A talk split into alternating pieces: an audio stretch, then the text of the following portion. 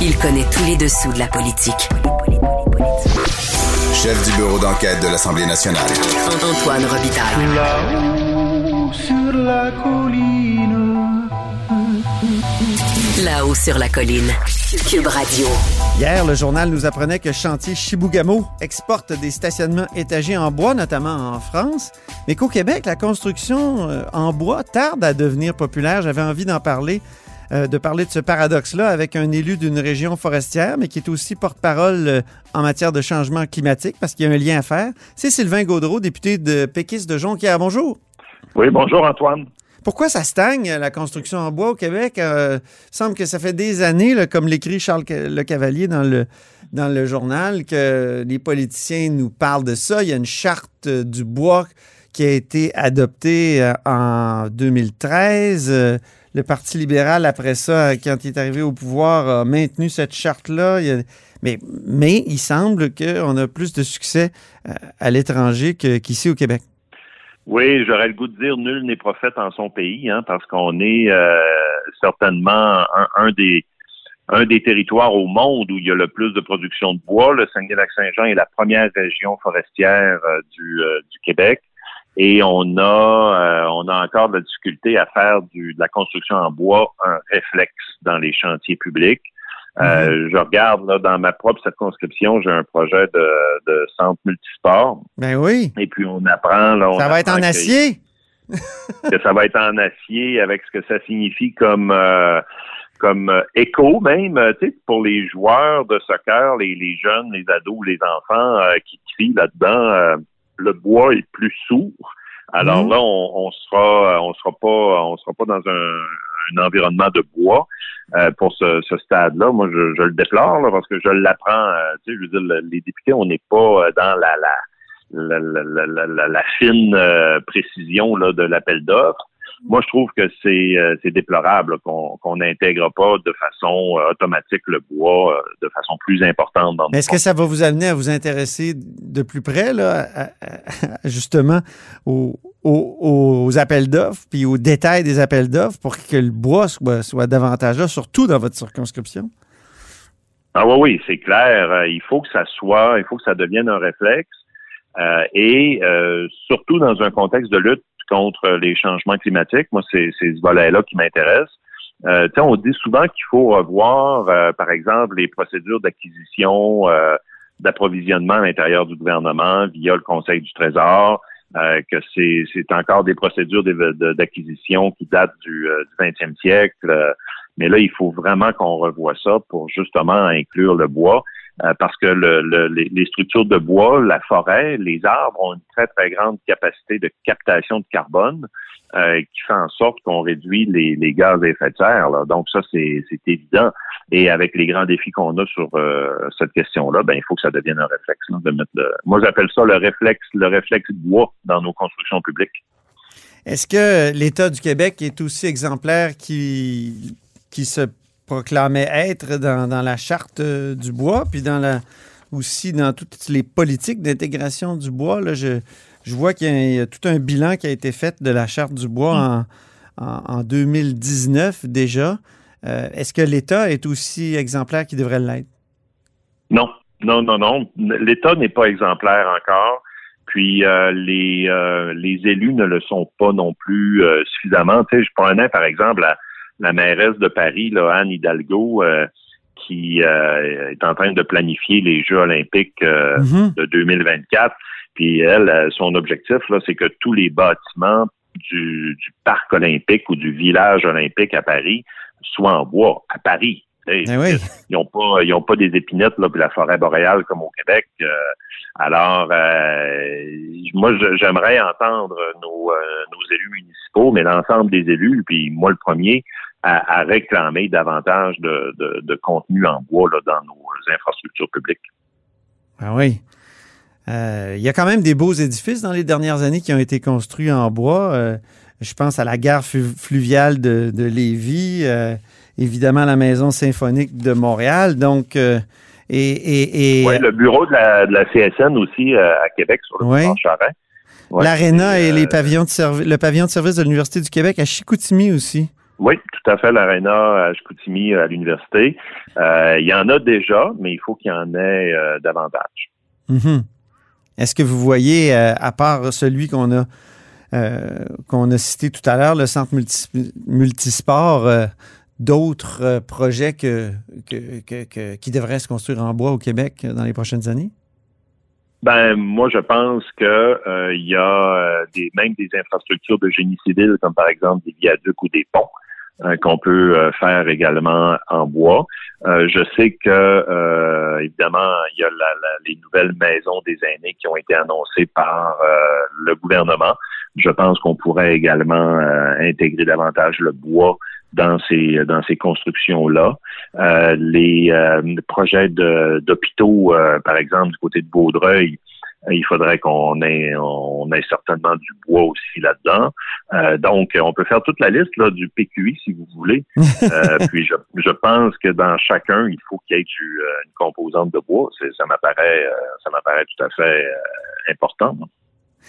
On, on le voit pas toujours le bois. Hein dans les constructions en bois. Je pense au condominium Origine à Québec. C'est sur le bord euh, de la rivière Saint-Charles. C'est, quand, quand ils le construisaient, on a vu que c'était en bois, puis c'était magnifique, mais ils ont mis un revêtement, puis on le voit plus. Est-ce qu'on ne devrait pas on le voit? on devrait le voir, non? C'est beau pas le voir pour que ça soit plus euh, peut-être que c'est pour que ça soit plus connu, mais ça, ça, ça, dépend des, architectes, des designers et tout. Euh, mais moi, je pense qu'on a aussi une euh, un travail pédagogique, malheureusement, qu'on doit faire encore parce mhm. que euh, les gens ont l'impression que le bois est moins résistant ou va s'inflammer plus rapidement. ce qui n'est pas le cas. Là. Tu sais, mhm. des vastes structures en bois, des tours en bois, c'est tout à fait résistant, solide. Et encore une fois, euh, moi, ma, ma, première grille d'analyse, c'est celle de la réduction des, de l'empreinte carbone, des GES.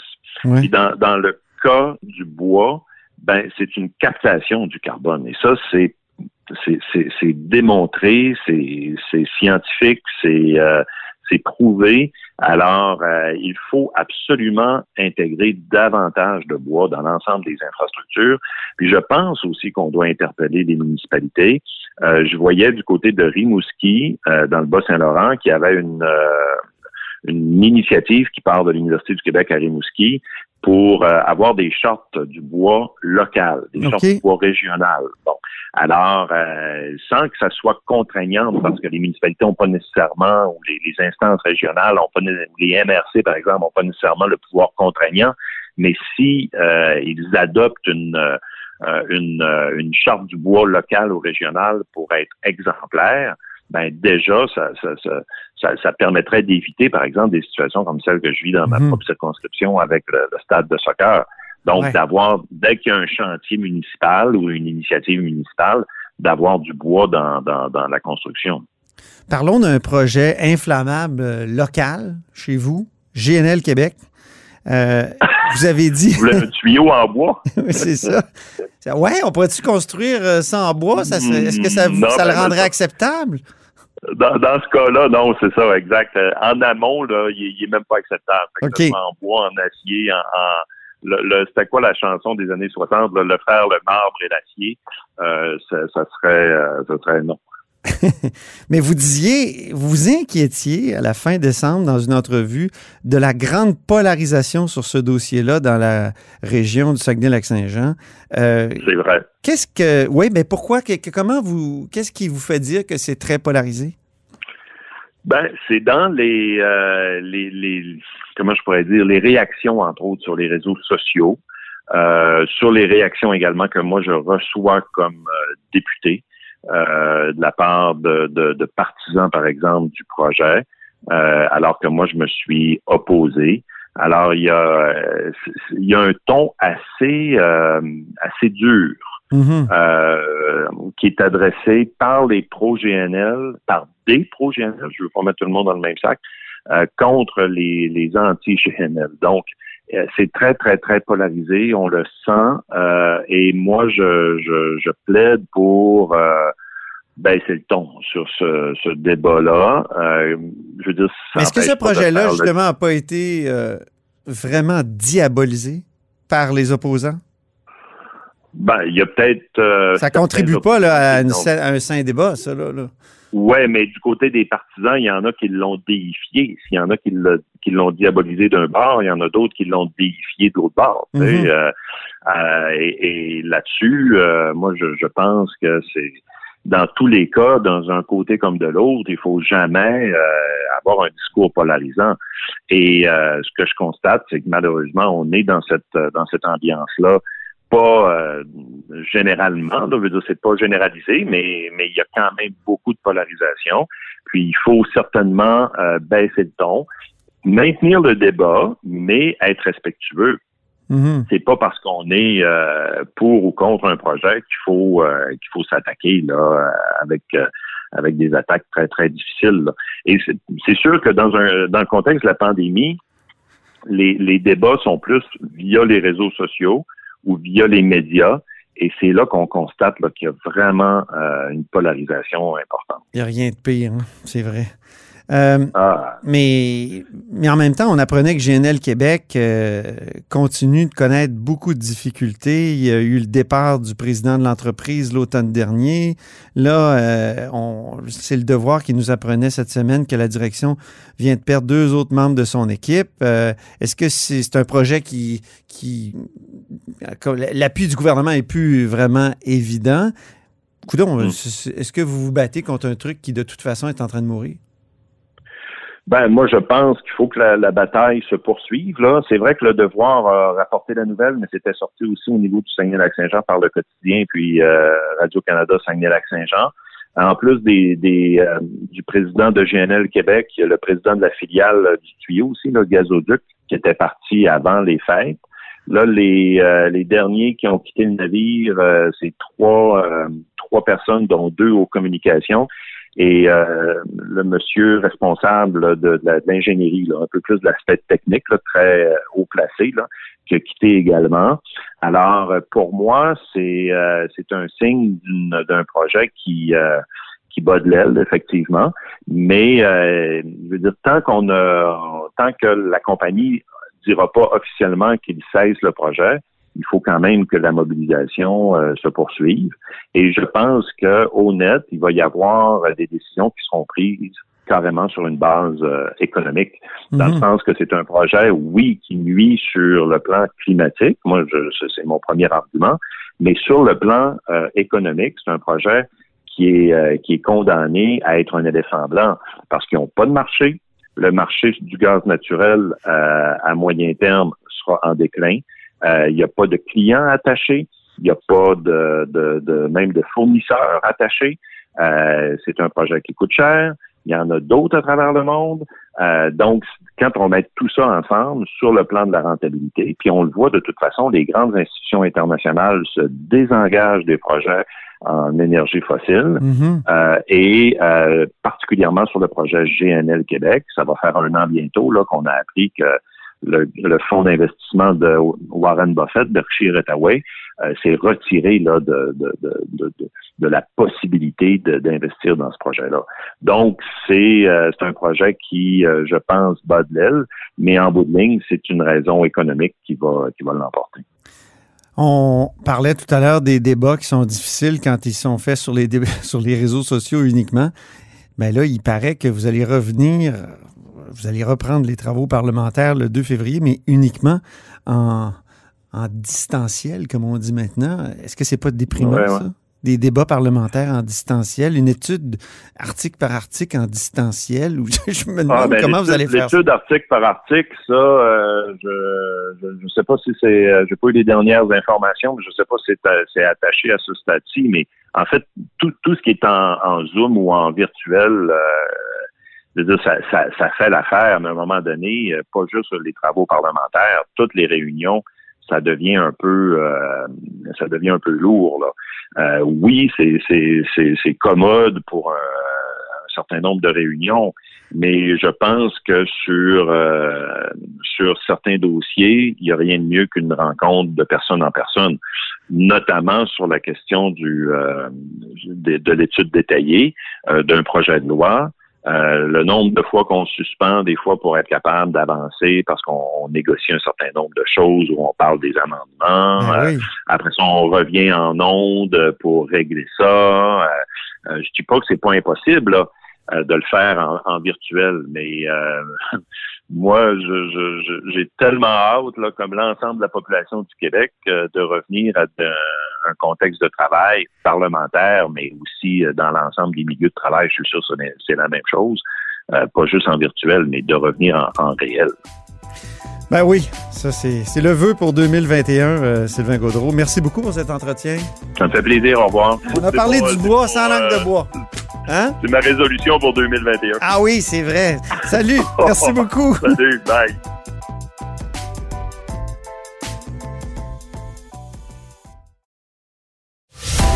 Antoine Robitaille. Il décortique les grands discours pour nous faire comprendre les politiques. Là-haut sur la colline. Dans le palmarès des personnalités politiques de 2020, on découvrait qu'à part François Legault, peu de nos politiciens sont vraiment connus. Dominique Anglade et Paul Saint-Pierre Plamondon, par exemple, euh, sont à peu près inconnus. C'est incroyable.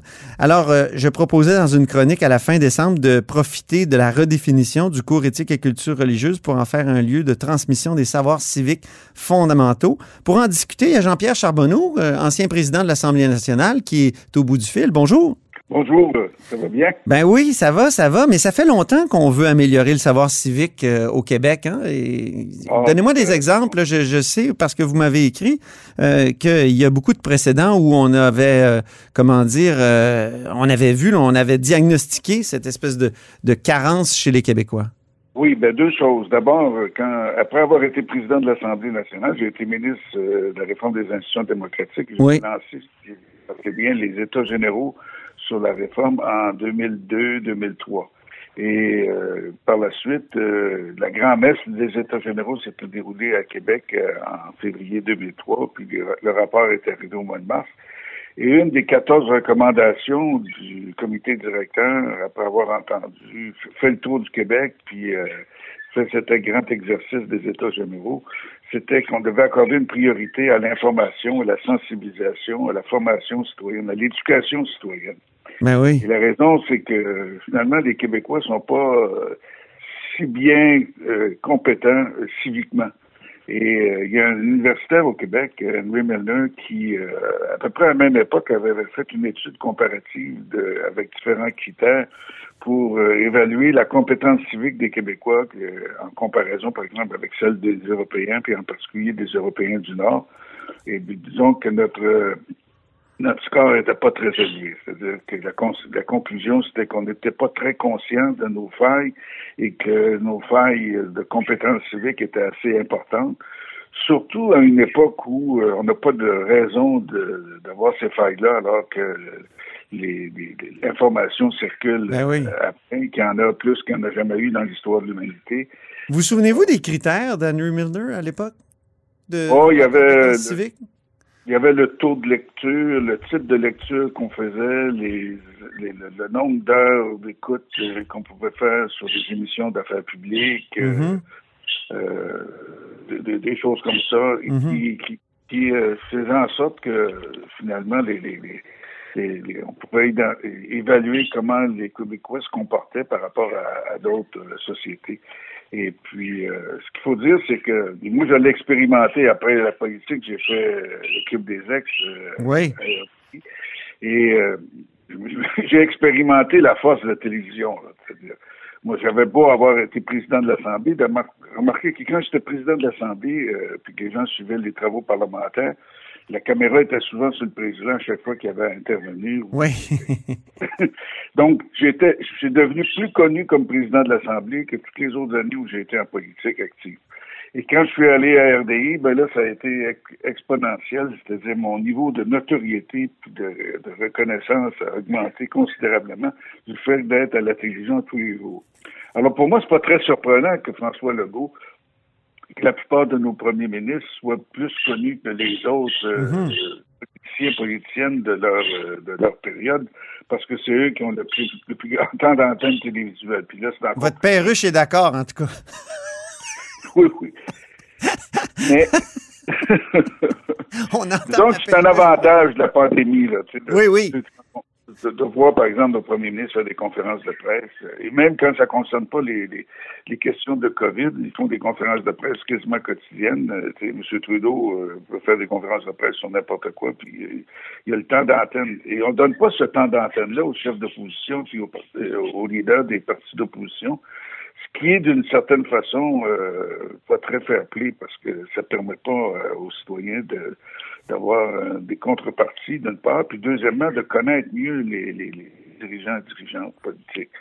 Mais l'autre chose qu'il faut dire aussi, c'est que il y a une responsabilité citoyenne. Autrement dit, l'incompétence civique, c'est lié à aussi une incompétence de comprendre ce que c'est être citoyen. Être membre de la cité, ça veut dire avoir non seulement des avantages, mais aussi des responsabilités, notamment d'être solidaire et de s'informer.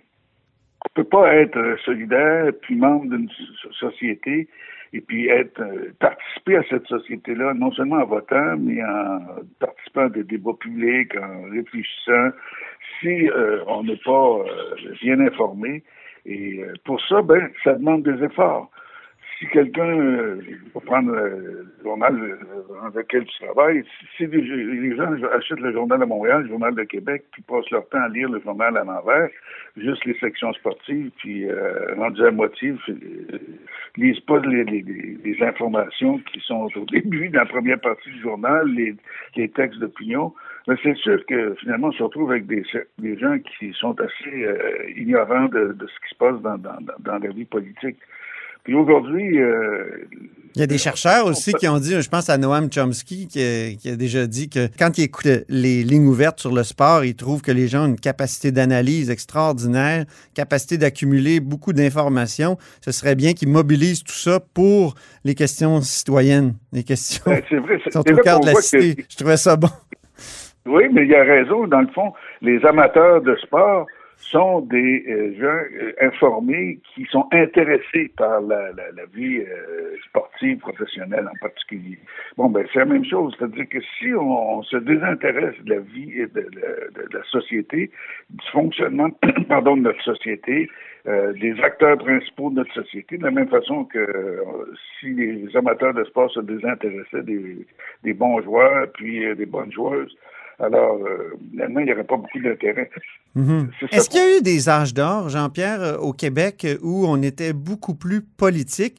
Euh, évidemment, moi, je pense aux années euh, euh, 60, 70. euh, je pense à la vie des partis, par exemple. La vie des partis était très, euh, très intense. Là. Euh, On m'a déjà expliqué Culturel- a- culturellement, que dans chaque comté, il y avait à chaque semaine des, des réunions, de, de- de- mettons, du Parti québécois, même du Parti libéral. Euh, on discutait de, de la chose publique beaucoup plus intensément, alors que maintenant, les partis politiques, surtout en période de pandémie, là, ça existe presque plus. là. je veux dire, c'est...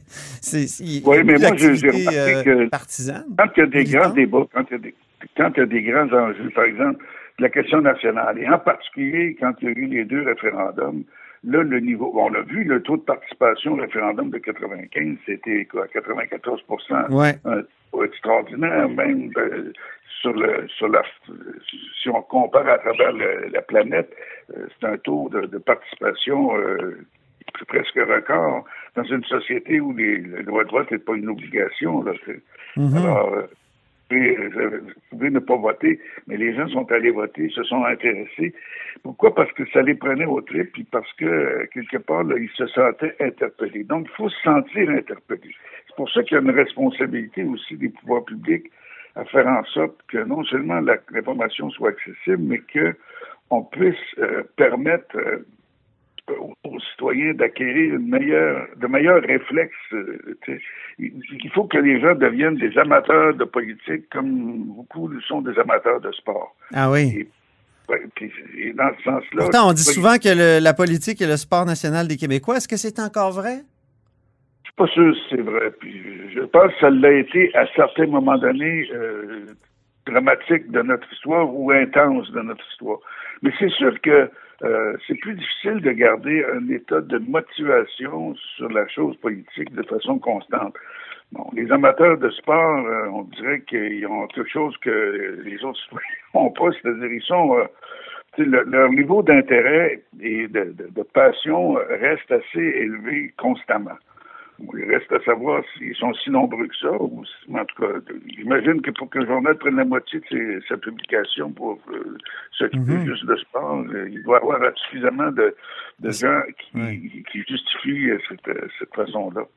C'est pas, la pas la moitié quand même. Mais Jean-Pierre, est-ce que qu'est-ce que qu'est-ce que l'État devrait faire?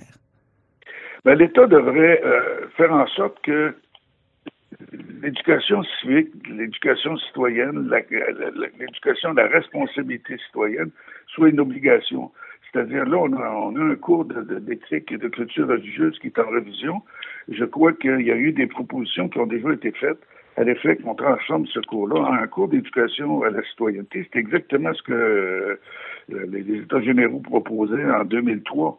Mhm. Mais il n'y a rien qui a été fait. L'Assemblée nationale euh, a un service d'éducation à la citoyenneté qui est intéressant. Il y a des écoles qui participent, mais c'est facultatif. Si on regarde le nombre de, jeunes qui participent par rapport au nombre de jeunes qui pourraient participer si c'était dans le cursus obligatoire, et c'était pas juste une petite fantaisie, mais c'était sur une longue période, c'est-à-dire même au primaire et surtout au secondaire, et par, et par la suite même euh, peut-être au niveau supérieur, euh, de, faire en sorte que, les, que dans la, façon dont on forme les, les, individus, l'éducation de la citoyenneté, puis euh, la, soit partie prenante. Il y a un élément qui est important aussi qui s'est développé au fil des dernières années au Québec, en France, à, quelques autres endroits, c'est ce qu'on appelle la, la, philosophie pour les jeunes. Alors, euh, moi, je suis impliqué avec mon ancien collègue Yvan Bordelot, qui est du Parti libéral, dans un institut de, philosophie pour les jeunes qui est de l'Université de Montréal. Et euh, Claude Bellan, qui était le, directeur, le président des États généraux, avait aussi été impliqué dans un organisme qui s'appelle Philo Jeunes au Québec, euh, tout comme moi et, et Yvan. Et notre objectif, c'était que la philosophie, c'est pas de, connaître les grands penseurs, c'est d'apprendre à discuter, à débattre avec tolérance, avec hmm. ouverture d'esprit. Ça peut passer par, par les grands penseurs?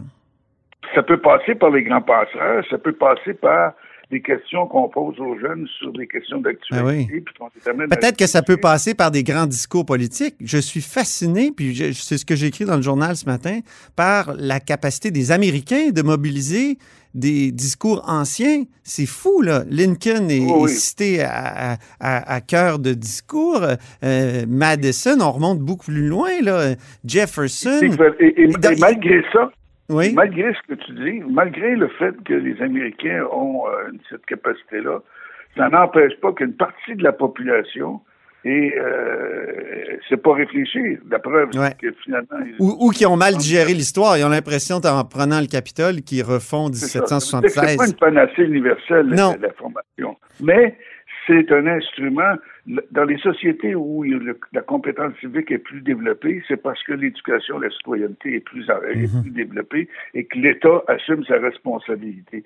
Ici, moi, j'ai passé le message aux gens qui euh, sont supposés de faire la, révision du cours d'éthique et de, culture religieuse, et puis j'ai jamais eu de nouvelles. Hein? Mm-hmm. Alors, je leur disais, écoutez, nous, on s'intéresse à la philosophie pour euh, les jeunes, à l'éducation en citoyenneté. J'ai été ministre responsable de ce dossier-là. Je leur ai rappelé que la réforme des institutions démocratiques, c'était une des 14 recommandations euh, du comité directeur. Et puis, bon, mais c'est silence radio depuis ce temps-là. C'est-à-dire que je ne sais même pas où il ben, C'est pas silence radio parce qu'on est à Cube puis on en parle. Alors... Ben, euh, non, c'est le silence radio, de leur part. Mais je suis content qu'on en ait parlé, Jean-Pierre Charbonneau. Euh, c'était bien agréable, bien intéressant. Puis euh, c'est un bon rappel parce qu'en 2022, il va y avoir un nouveau cours éthique et culture religieuse. Puis espérons qu'il va comprendre beaucoup plus de, dimensions là, de civique et politique. Ben, peut-être qu'effectivement, il ne faudrait pas mêler les cartes. C'est-à-dire l'éducation à la citoyenneté, l'éducation civique, etc. C'est pas l'éducation à la, culture religieuse. Non. Parce qu'il il va falloir qu'à un moment donné, on ait le courage de mettre les choses. Apprendre à penser, apprendre à penser avec des informations qui sont reliées à la façon dont notre société fonctionne, au débat public, etc. C'est une chose apprendre à respecter puis tolérer différentes croyances religieuses, c'en est une autre. Mais si on met le tout puis qu'on fait, on veut faire une espèce de de, de bouillabaisse, je suis pas sûr qu'on va, au bout du compte, on va rendre service aux uns et aux autres. là. Merci infiniment pour cet entretien, Jean-Pierre Charbonneau. Ça m'a fait plaisir, Antoine. Au plaisir. Jean-Pierre. Charbonneau est un ancien ministre, ancien président de l'Assemblée nationale, et vous êtes à l'écoute de là-haut sur la colline.